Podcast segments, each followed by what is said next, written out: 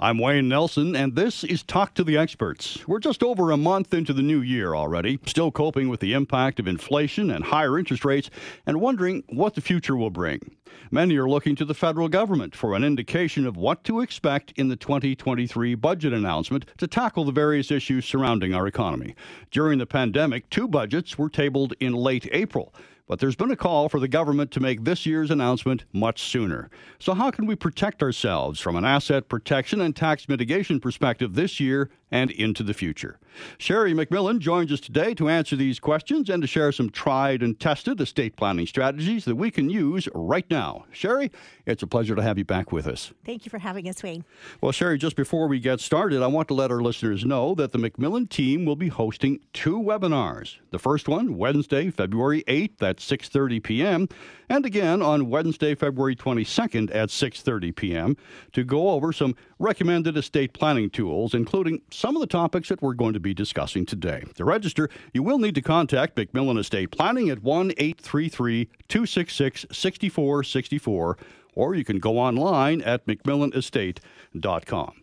Well, Sheri, the 2023 budget, uh, as I mentioned, is expected to be announced sometime in the coming weeks. We don't really have an exact date, but time is ticking. So, what should we be expecting to hear, and how can we protect ourselves from what's most probably in store?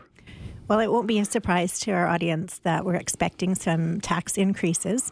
In fact, in the budget in 2022, uh, they forecasted that there will be a new alternative minimum tax. And then past September, um, they said that they're going to ratify it in the 2023 budget. So we're certain there will be some new taxation on high net worth families. So those families that have uh, large estates or those families that have an earnings of 400,000 or more in a year. So that could even be though many of us if we're selling a real estate portfolio in one particular year or if we were to sell some stocks or options in our, you know, employment positions. So this can actually impact many of us in the population. And one of the things about income tax is usually you have to be proactive and do your transactions prior to the ratification of those new legislations. And then you're grandfathered in the old tax tables.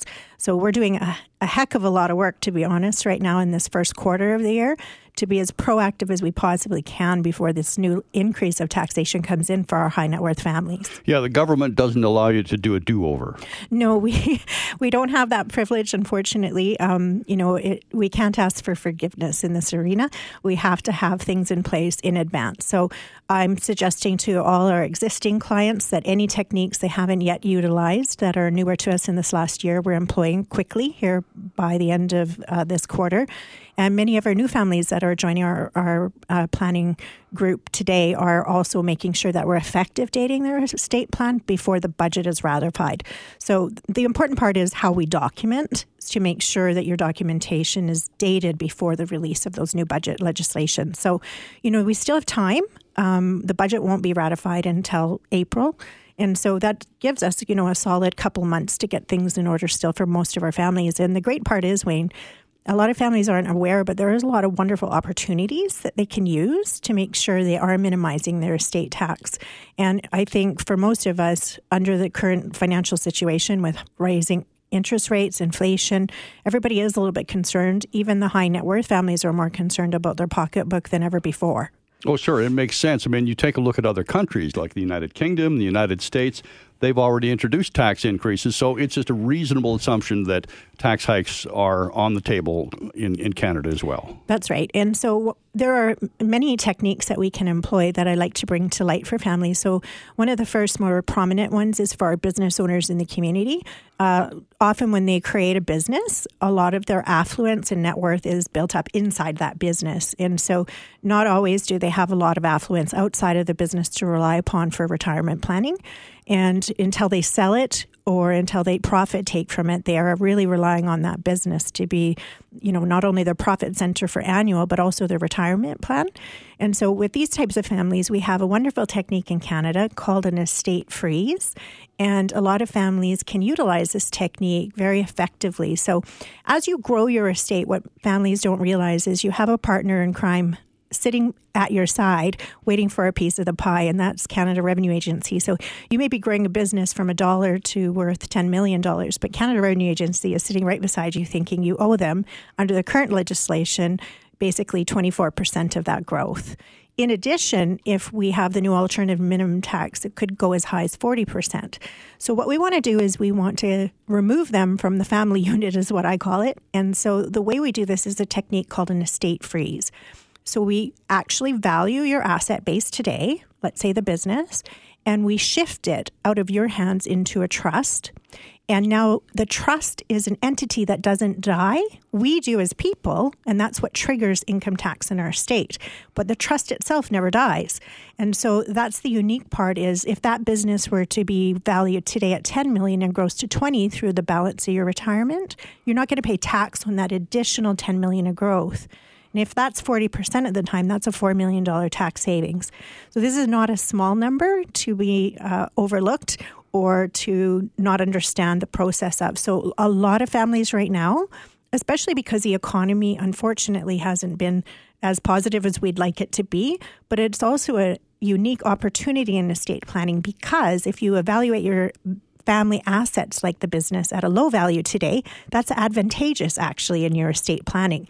And so I think for many, many families, you know, this is the right timing to be doing the estate freeze.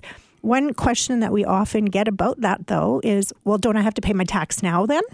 And that's the hesitation. You know, I'll do the transaction, sure. but I don't want to pay my tax today.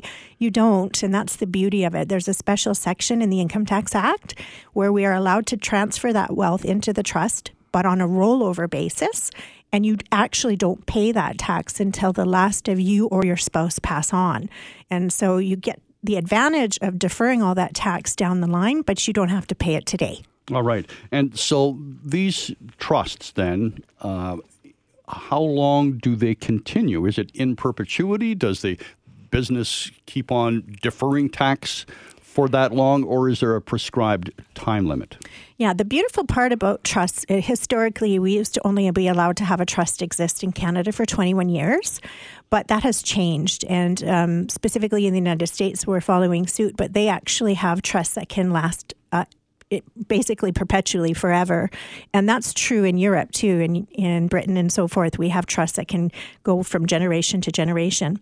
So, what's so unique about trusts today is they can really be I call it a, a, fencing around the family's asset base and protect the entire family unit for generations to come. And this is done, obviously, in the royal family. That's an extreme example, Wayne, but the royal family don't actually own their estate. They own it through a trust, and everybody can benefit from that wealth but nobody specifically can take a share of it. So, for example, and of course, there's a lot of uh, turmoil around Meghan and Harry today, but let's say Meghan and Harry were to divorce in the future. Meghan would have no access to the royal uh, family's assets because, because she's, she's not in the bloodline. That's right, and she's not part of the trust. So, a trust is more than tax planning, it's a safety mechanism built in to protect your family unit from all kinds of outside risk business risk, divorce um, lawsuits, privacy. I mean, it just has phenomenal opportunities for families to safeguard themselves.